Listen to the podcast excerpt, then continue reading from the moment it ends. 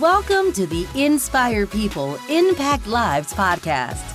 This podcast is for people who are looking to get more out of life by making an impact on those around them.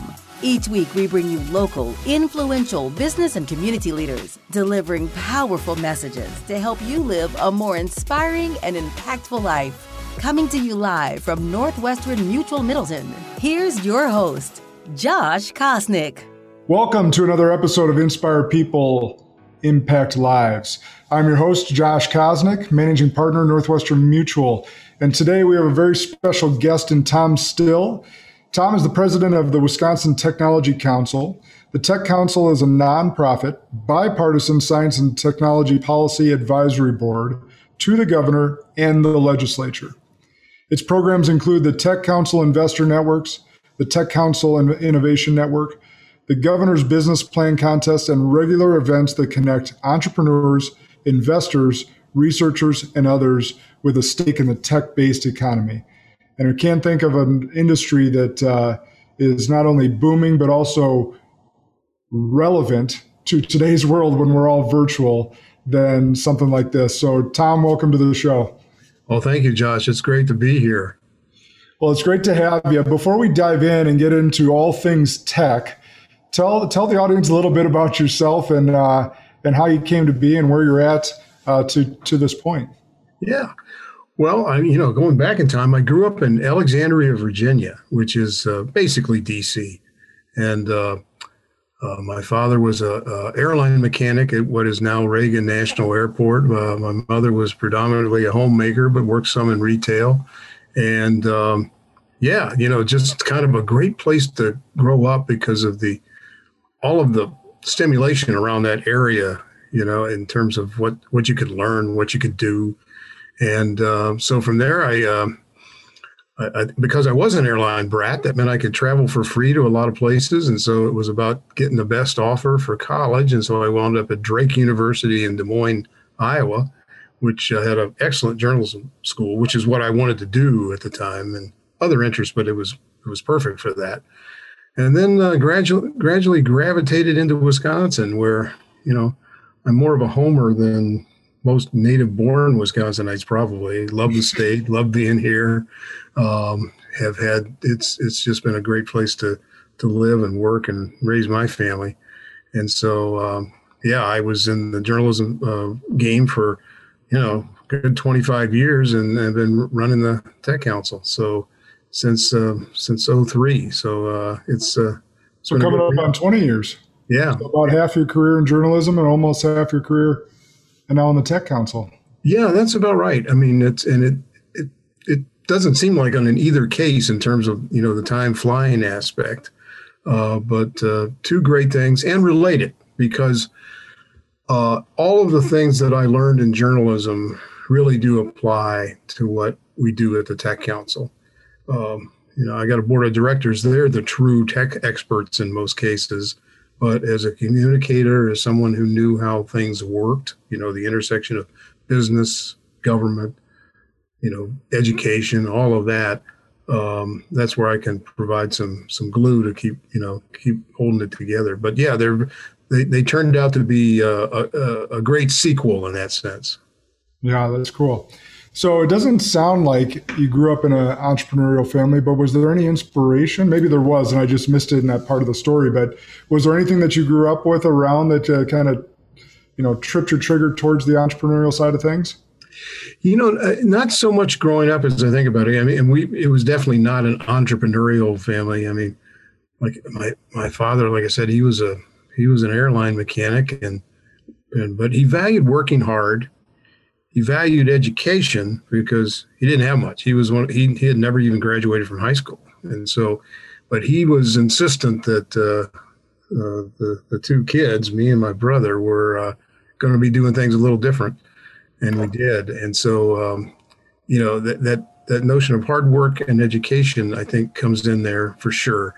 Uh, sure, I you know I had paper routes. I did all kinds of little things on the side. I would have never known to have called myself an entrepreneur. I'm, I'm not sure that, you know, I was just doing odd jobs like any other kid. Uh, but, you know, in terms of where that f- first kind of bit me, I think, was when I was in in in journalism and uh, worked primarily with the Wisconsin State Journal in Madison, which is a part of Lee Enterprises. Yeah. And there I was put in charge of some what I would now call entrepreneurial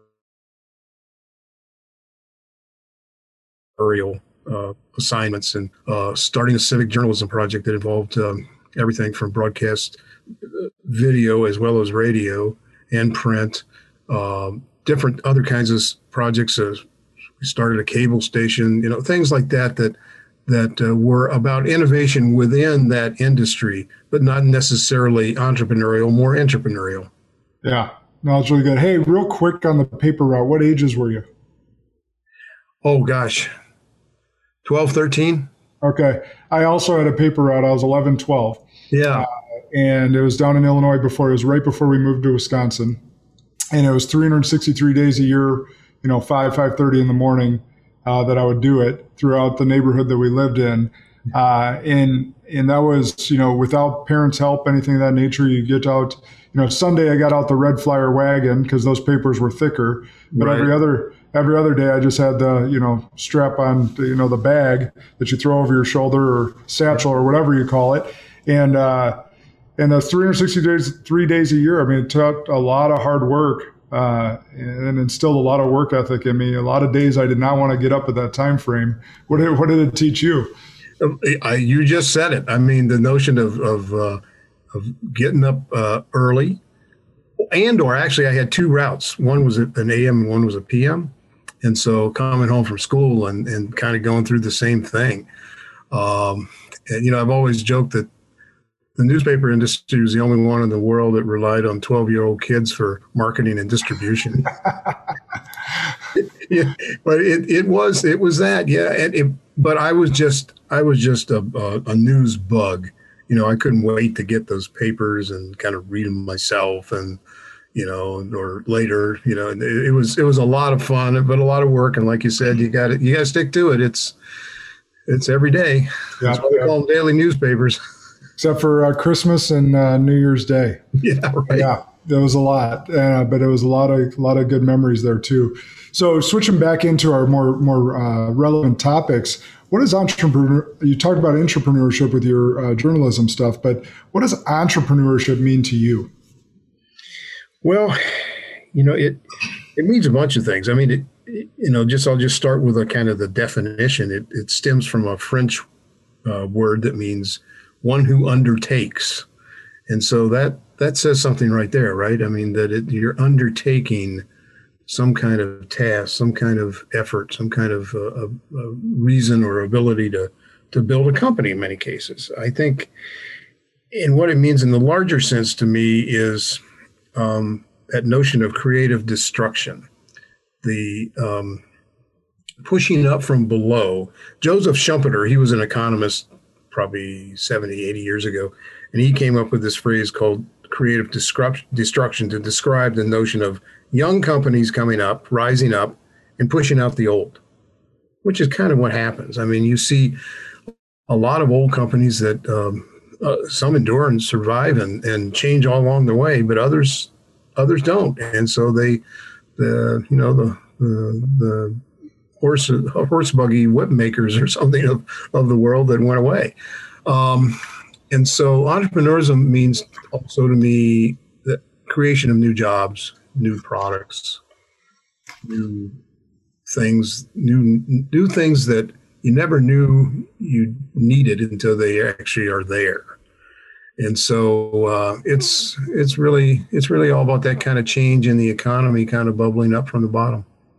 Well, I love the definition. I don't know that many people uh, know that, including myself, because I never just really looked it up. Yeah. But the creative destruction.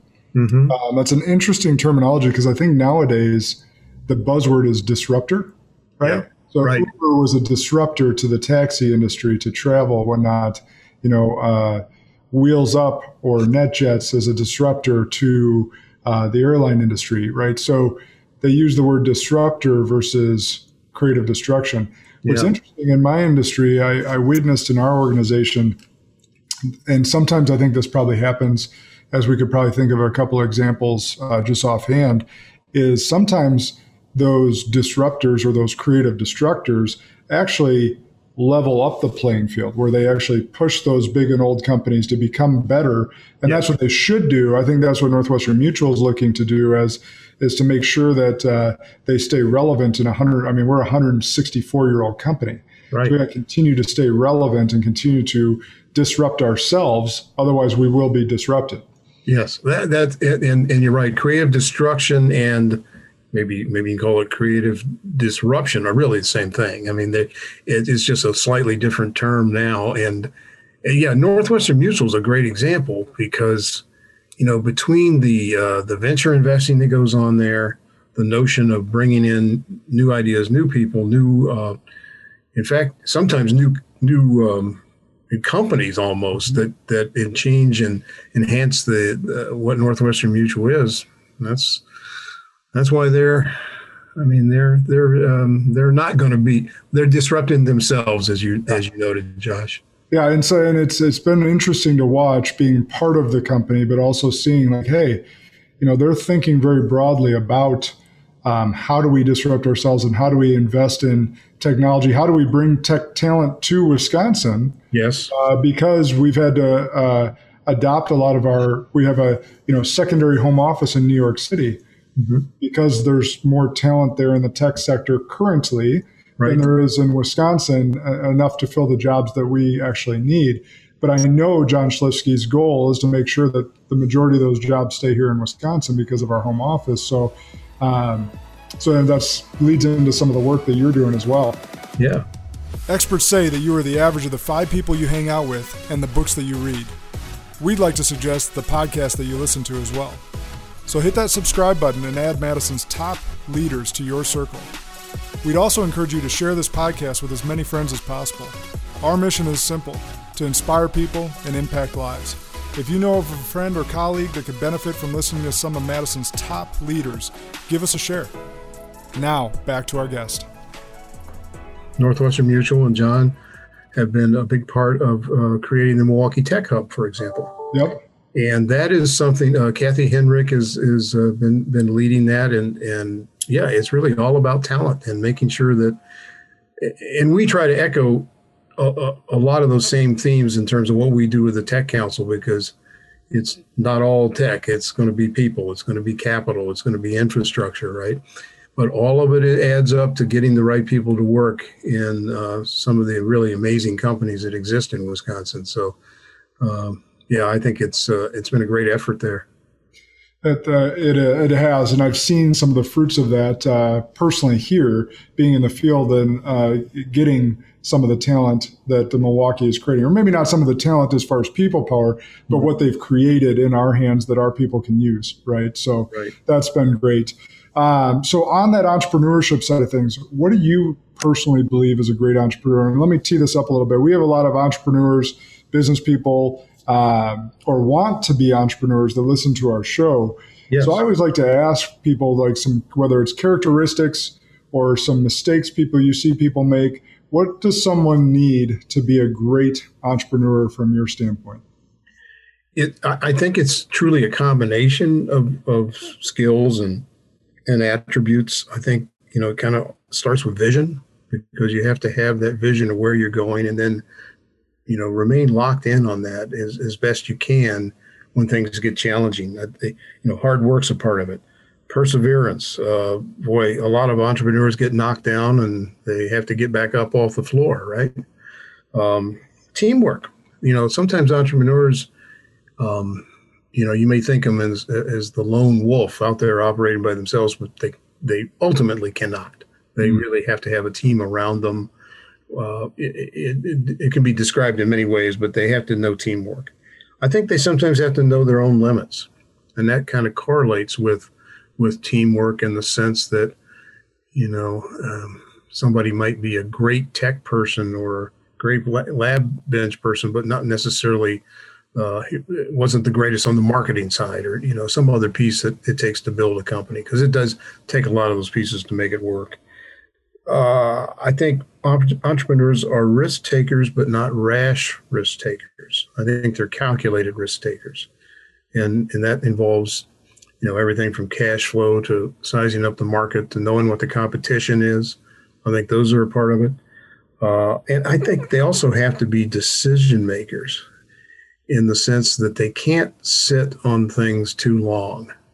They have to make hmm. sure that they, you know, they get they get off the dime. I, I, I, is one way of putting it, and that they they move ahead.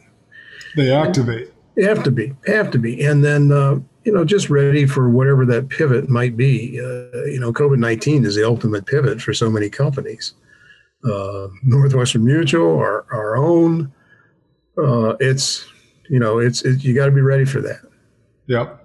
No, you're and you're so right, and that's why when uh, Chad brought this idea up of having you on, I was like all for it because there's nothing more like I think it was almost a year ago, maybe to this day, that we got you know word that we're going to need to lock down, right? Mm-hmm. Uh, and so I'm going through with my team and assessing how many of our our team members have the capabilities to work from home. Yeah. So do we have enough laptops versus desktops? Do we do they have do we need to get some uh, uh, hd cameras microphones whatever it might be so that they can fully operate from home you know, and then you know that's not even to mention like the you know the child care worries and schools and you know oh. all that different jazz. Yeah. It's just from a tech side, are we fully capable? Do we need to get any Zoom or RingCentral or go to GoToMeeting subscriptions? Like, and yeah. thank God all those things were there, but. Um, you know, then the Skype and some of that technology has been around for over a decade, right? Mm-hmm. But it got normalized over the past 12 months. Yeah, absolutely. In fact, I'm glad you mentioned that, you know, a year ago today, because a year ago today was our very last in person event. Hmm. We, it was uh, a, an event in Milwaukee with um, uh, a panel of folks to talk about diverse entrepreneurs and investors. And, you know, from different communities that maybe you don't always hear from when you think about in, investors. And uh, that was that was our last uh, that was our last live event.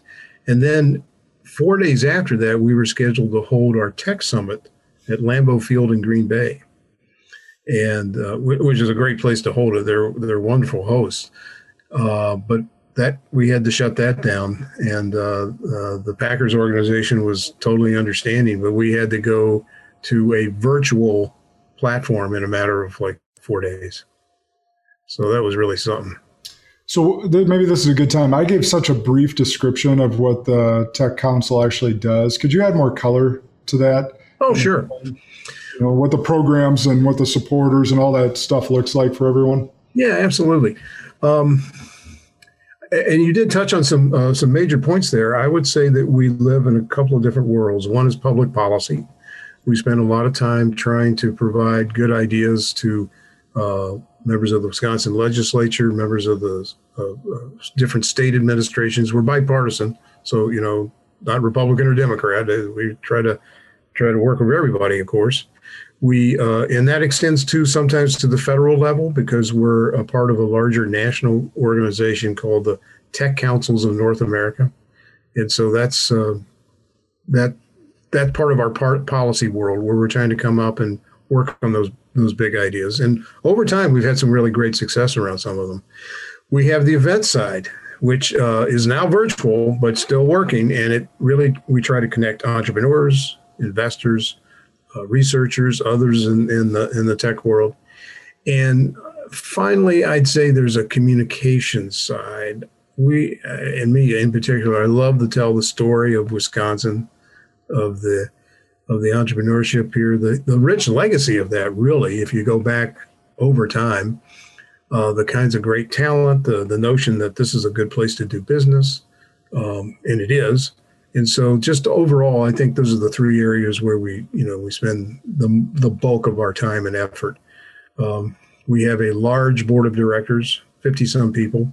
Wow. Yeah, and it's and, and it's for a reason. They're really great at showing the flag at different places around the state. If we if we can't be everywhere physically or even virtually ourselves, some of those folks can, and they bring so much expertise of you know from their companies, from from their own tech backgrounds, often their business backgrounds. So it's a it's a good mix. Good. So what what do you think have been some of the biggest policy wins that you guys have had over whether it's the in your tenure or the past few years, whatever your time frame might be? Sure.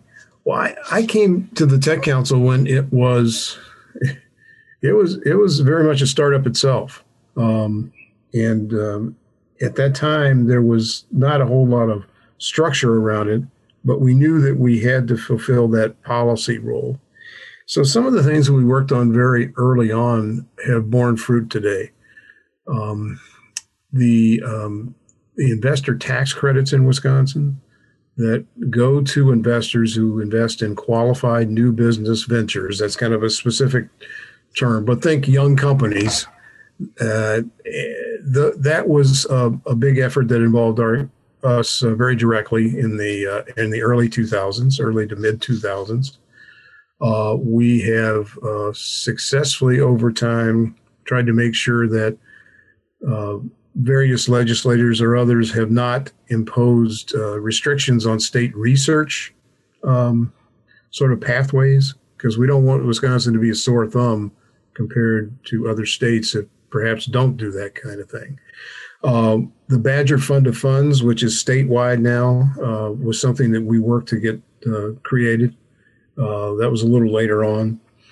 The very the, the creation of our own Tech Council uh, investor networks was a big deal because at the time we started it, and it was kind of along the same time as those investor tax credits kicked in.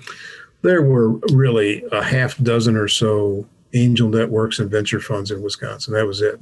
There just wasn't much out there. And today, today there are about 50. You know, wow. there are corporate funds like like the like two that uh, Northwestern Mutual has, for example. Yep. There are um, venture funds of all sizes, angel funds, uh, other you know other family offices. There's a variety of players in the field today, so we feel like that was a, a big part of what we got done. Um, so those are those are some of the things. I, a lot of it is around so what some people might think are ministerial, but but they're they're larger than that. The changes we helped make in various state laws or regulations applying to, for example, research faculty in the UW system, that it made it easier for them to be entrepreneurs. So um, it's you know it's been a little bit from all those angles: capital, uh, actual investment capital, human capital, the infrastructure itself. And there, I should really mention broadband because we pushed on that forever, and it's it's finally getting better in some ways yeah. around the state. So those are those are some of the what I consider to be really good accomplishments. You, you made mention of not falling behind. Why is it so important for whether it's Wisconsin's goal to lead or, or at least make sure that we're not falling behind on the tech side? Why is that so important for all of us?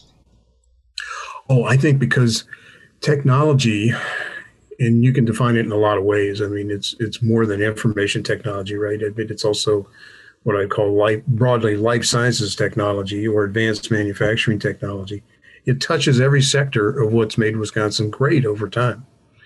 This is a manufacturing state. We're still, depending on the year, second or third per capita in the in manufacturing employees uh, among all the states, and it's and it's a very productive manufacturing uh, sector. So technology and innovation has really made that more efficient, and it's continued to push it along and stay ahead uh, as as we've grown. Agriculture today, same thing. Uh, you think about pre- precision in agriculture and um, all of the different different pieces around that. Uh, that's changing that world.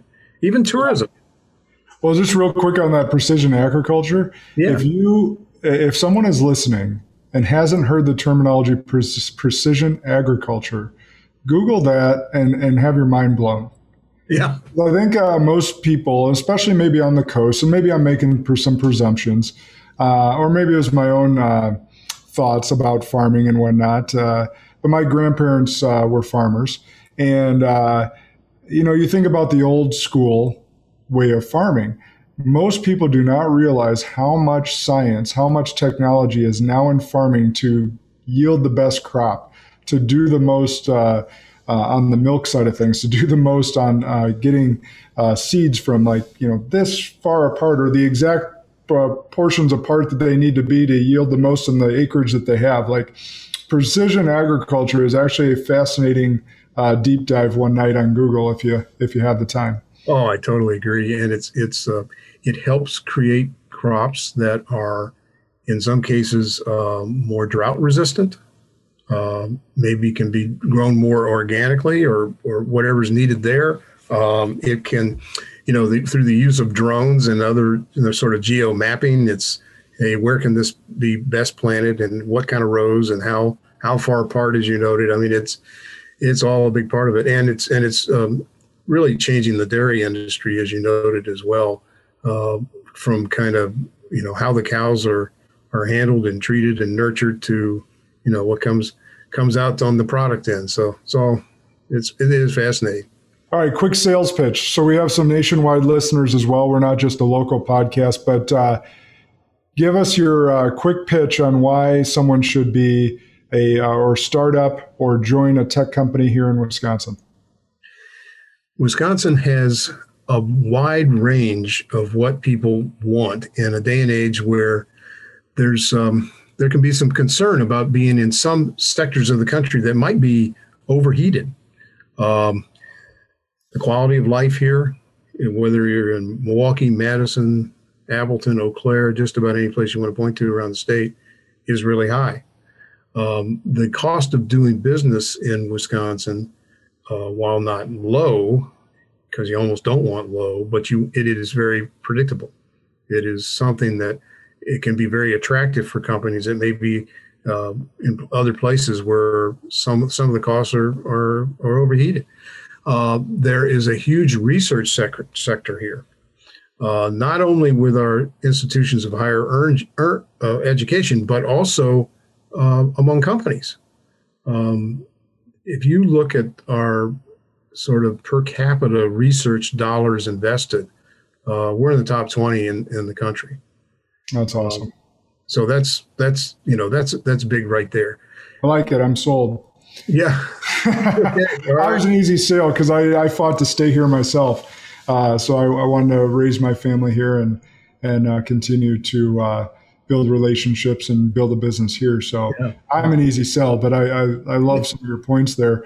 What um, no, we didn't. You didn't touch on this with some of the bills, but were there any of the bills passed that helped uh, either create or uh, keep or build a bigger business for some of the big companies? I'm thinking specifically maybe here in Madison, but maybe throughout the state. I'm thinking Epic, Promega, Exact Sciences, uh, some of the just fast growing companies here in Madison. There's probably others throughout the state that I'm not making mention of, but were there any things?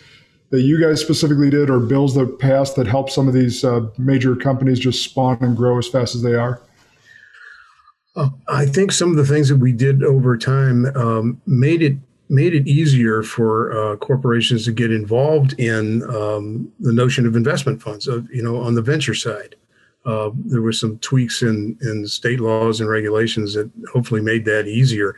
Uh, for example, the larger investor credits program uh, wasn't uh, initially fully available to insurance companies in, ter- in order to take part of that. So that's good. And because again, insurance, I mean, what a, what a Wisconsin business, right? I mean, when you think about uh, Northwestern and all the others around the state that are active in that, I mean, it only made sense for them to be a part of that, that startup economy.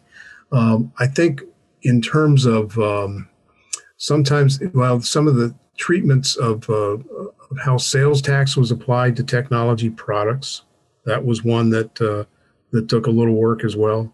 So, I, you know, in general, I think the larger companies all benefit when the climate around them and below them is is healthy as well. Yeah, no, I agree. So, speaking of the healthy climate and uh, some of the wins, let's go to the opposite side of that. What are some of the biggest challenges uh, facing new businesses or business in general throughout the state? You know, there was a there was a time, you know, ten years ago or five even five years ago, I, I would have said that taxes was uh, was somewhere on that list.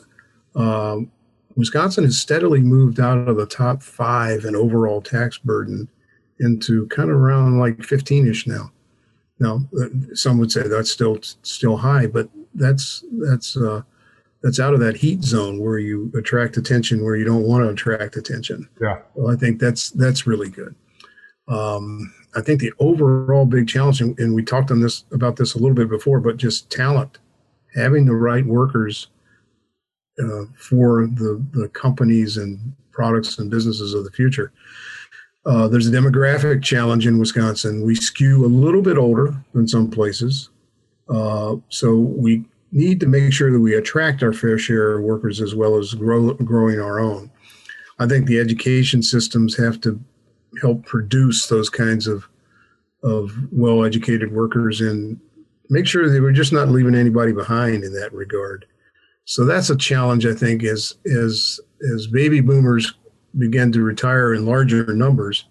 I think companies need to look for where that talent's going to come from, and and they're doing some creative things. I mean, it, but it is a challenge, right?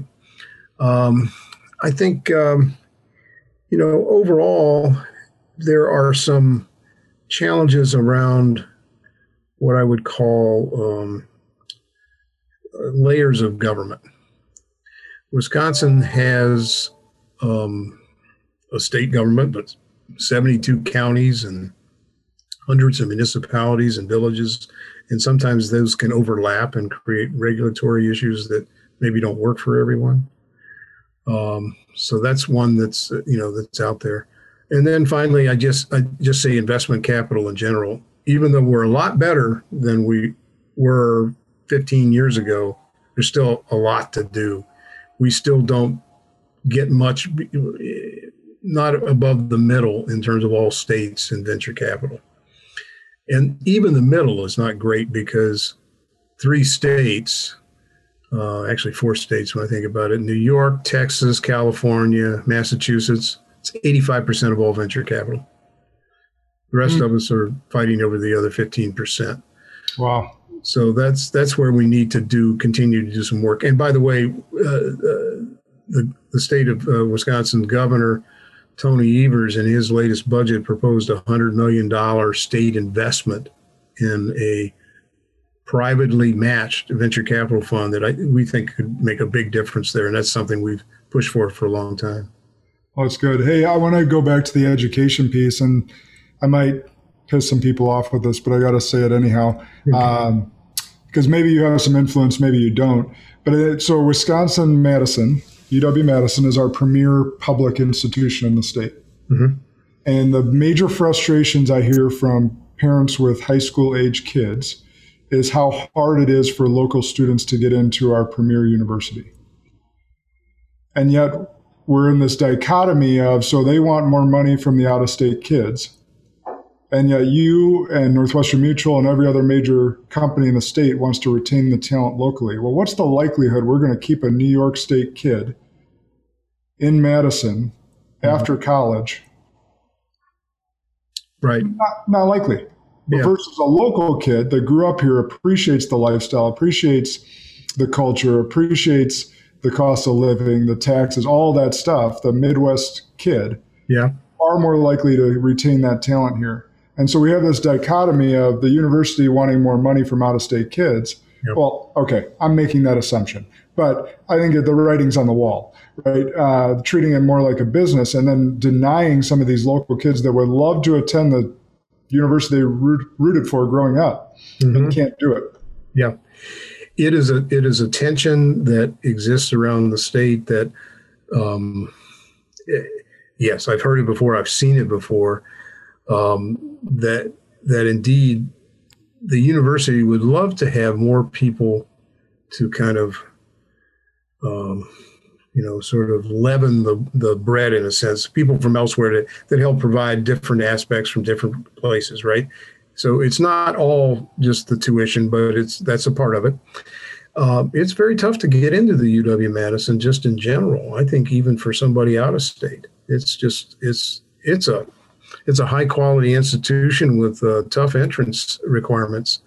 Um, and uh, it it can be really tough if you're from parts of Wisconsin where maybe um, you you haven't had as many kind of extracurricular opportunities or different classes that you took uh, that that maybe get you in the door there. I mean, that said, there are other fine universities, public universities in, in Wisconsin.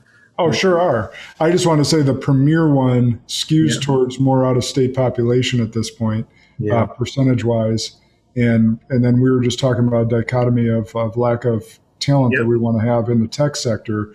I think that you know, and it's the largest institution in the state um, because I, I, went to Whitewater. You know, I've had numerous friends that went to Marquette or Milwaukee or, or some of our, our other esteemed institutions, but Madison's by far the biggest, by far the most uh, popular by name, and, and probably yeah. the highest in academia quality yeah. Uh, yeah. in most areas. So, yeah, you know, the UW Madison is really about half undergrads and half graduate students, and the graduate side is where you see a lot of work on, you know, with researchers and and uh, the sciences and, and everything else, and that's and that's all good.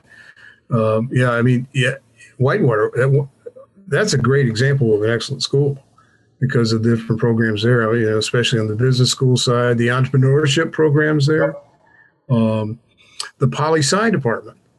If you walk around the state capitol here in, in, in Madison, you I, I guarantee you're going to run into a Whitewater graduate within about ten minutes.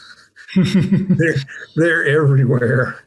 Um, so yeah, I think um, I think the UW Madison one hope there, and it maybe springs from the COVID time, you know, in terms of more in-state people getting in, is the notion of virtual degrees, mm. and them being able to to take in more returning students, new students, some combination that will make it more possible for people to have a UW Madison degree. So uh, I, I know the leadership there thinks about this, and they they want to they want to think about striking that balance. But you're right. There's a whole bunch of kids who would love to go to UW Madison, um, and uh, yeah, maybe and stay here right after. Yeah, they're out there. Yeah, and stay here after. I think that's the biggest key that you and I were talking about. Is, it is. It is. Let's keep them here. And again, if they're a grad student from here, or they went to undergrad here and stayed here, they're more likely to start their company here versus going back to where they uh, grew up. Oh yeah, you know, so. there's no doubt about that, and and it, it, applies at the graduate level too. Yep. Oh, exactly. So, uh, what markets or industries do you see having the most potential for new business in our state? Uh, I think um, I want to start with some of the existing markets because it, I think it will be innovation in some of those existing markets that lead to some new businesses, manufacturing, agriculture, even tourism. I think, I mean, is, which is big in Wisconsin. I think we're going to see some dramatic changes there over time and more new businesses. I think on the what what you may think of as the pure tech side, um, there continues to be a lot of, of um, innovation and new companies around digital health. You know, whether it's electronic uh, health records, whether it's other aspects of digital health, telemedicine is a great example right now. That's grown exponentially during the during the pandemic time.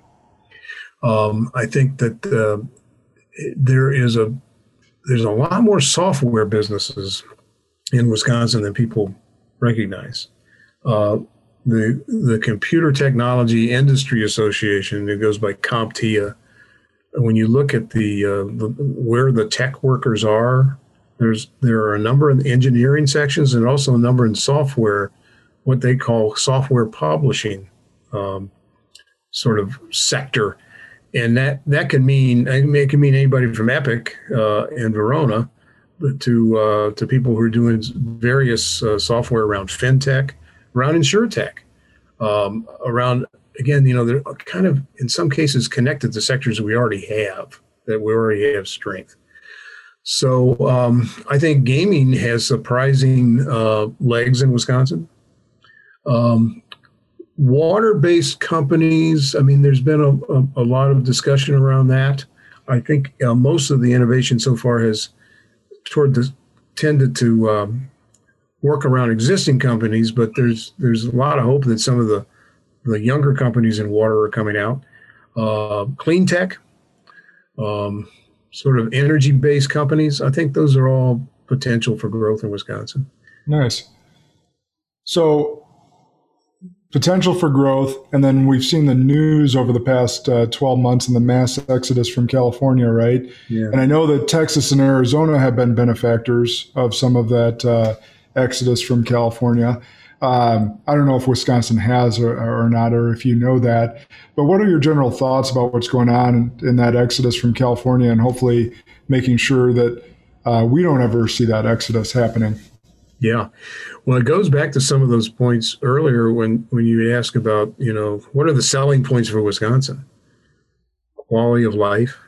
Uh, that's maybe less so now in places like the Silicon Valley.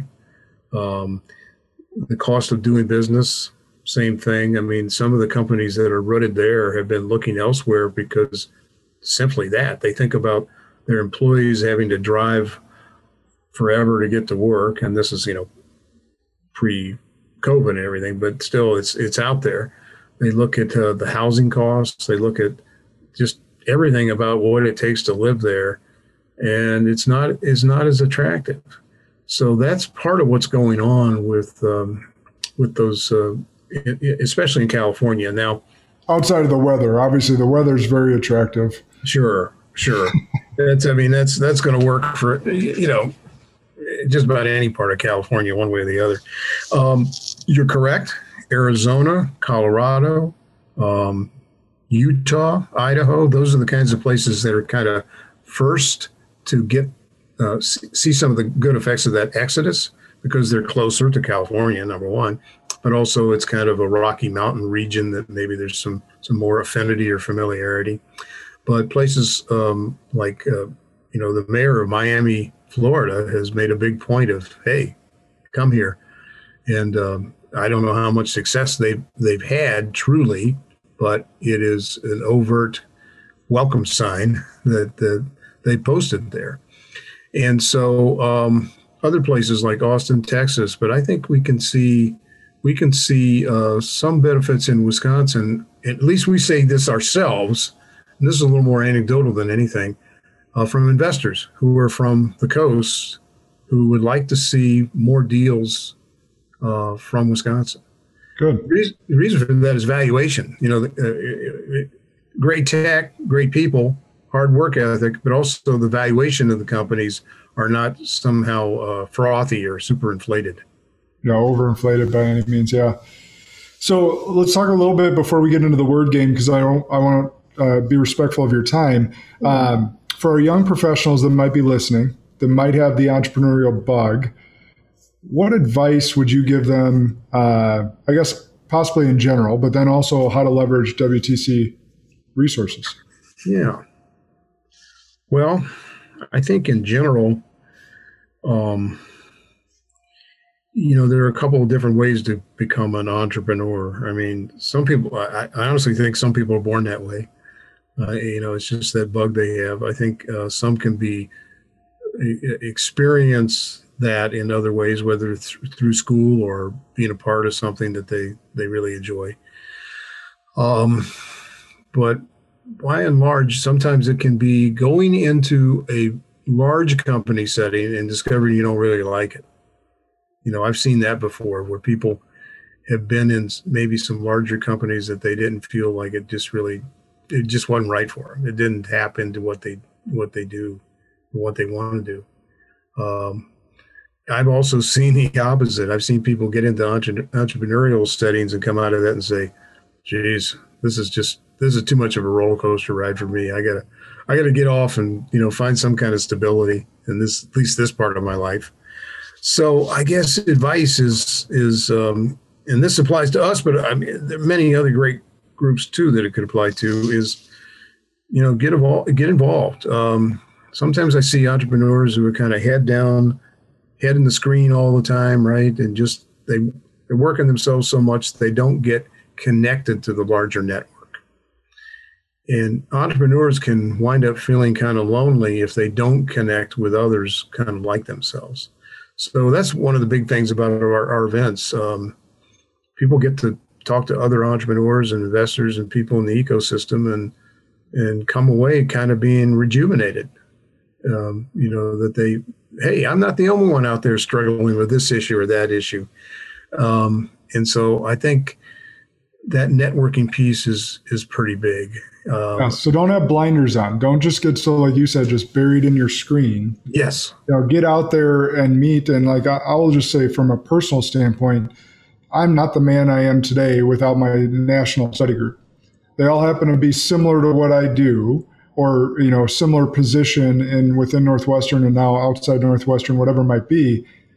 But those men have poured into my life and, and they all happen to be men. And, uh, you know, just on, on a personal level, on a business level, on a, you know, all, every different level mm-hmm. that has made me a better person, a better leader, a better father, all those different things. So mm-hmm. as you say, like network, form these relationships, always be a student, just got to get outside your screen sometimes. Yeah, it's, it's really true. And, you know, entrepreneurs who, um, who are hesitant to do so, I think only wind up costing themselves. They think they're, well, I need to do this time on the business and just, you know, straight in the ledger book, straight in whatever. But yeah, it's, you know, business is still about relationships at the end of the day.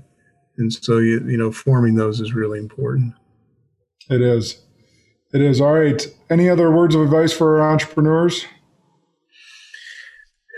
No, I think just be curious, be inquisitive, uh, and be a joiner. You know, like we just discussed. You know, get out there and, and mix it up, and it can be, you know, any number of organizations that that would welcome welcome you, and you know, look around and try to find your right fit. All right, you ready for the word game? I think so.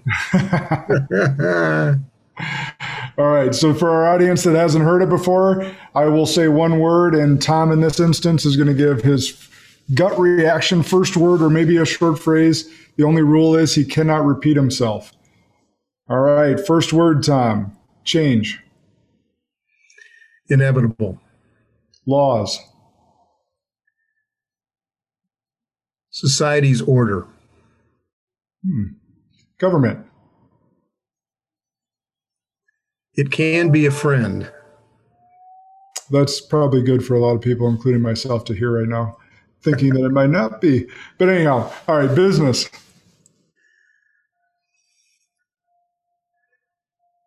Lifeblood. Grit. Tenacity. Money. Not everything, but it's a lot. Wisconsin. Great state. College. Not for everyone. Including myself. Inspire. Motivate. Impact. Get stuff done. Good job. Those were those were good answers. We haven't had those before. Oh, okay. That's good. No, that's why I love getting everyone's different perspective on those. And we don't always say the same words. It's kind of tailored to each guest, but uh, those were insightful. Yeah. All right. So, favorite book of all time, or a book that you most recently read that you'd like to give a shout out to? Well, I'm really so eclectic on that. I mean, one thing I can say is like, as much as anything, some favorite authors. I'm kind of a history geek. And so uh, I love reading about you know, in particular American history. So uh, James McPherson uh, has written a lot about different American presidents. Uh, Stephen Ambrose, by the way, a Whitewater uh, guy. I don't know if you knew that, but I didn't know that. Yeah, he uh, he wrote like the Band of Brothers and uh, the kind of the ultimate D-Day book, and and yeah. Surprised they weren't touting him more when I was there. Yeah, um, Maybe he didn't donate enough. I don't know. that might be it. he doesn't have his name on a building yet. Yeah. Well, and he's and, and he passed on uh, a little bit early, you know, in his life, I think. But uh, a lot of great looks at uh, well, the Lewis and Clark expedition, uh, Undaunted Courage. That was that was really one of my favorite books because it went into this incredible detail about the Lewis and Clark expedition to the Pacific Northwest in 1803 to 1805 uh, but that was Stephen Ambrose. That's uh, cool. If yeah. I learned that's definitely something I learned today. And so, how can the audience follow WTC? Uh, get in touch with you if need be, or how? What's the best way for anyone in the audience that's listening to uh, do that? Sure. Um, well, there's always email, and I'm uh, T still at wisconsin technology council.com. Kind of longish, but we had to do that for a variety of reasons because there are other similar things. So there's that. Um, we're on social media, uh, in Twitter, uh, Facebook, on on and on LinkedIn. Uh, so that's good. Um, and then just I think you know our website is really a good source. It has a lot about our policy accomplishments over time. It has all of our events. So that's just wisconsintechnologycouncil.com. So those are three good paths. And, you know, somebody looks me up and wants to talk or something, I'm, I'm for it. Awesome. Well, appreciate all your knowledge and time today, Tom, pouring into our audience. I know that uh, we got a lot about Wisconsin. We got a lot about entrepreneurship and, uh, and we got a little bit about what uh, I think the UW needs to do. But besides that, it was yeah, a great conversation. Right, right. Uh, and appreciate your time. And for the audience, hopefully you got some notes taken down and remember to go out and inspire and impact on your daily basis. Thanks for listening to another episode of Inspire People, Impact Lives. If you've been inspired today, please share this episode with as many people as possible so that together our impact is exponential.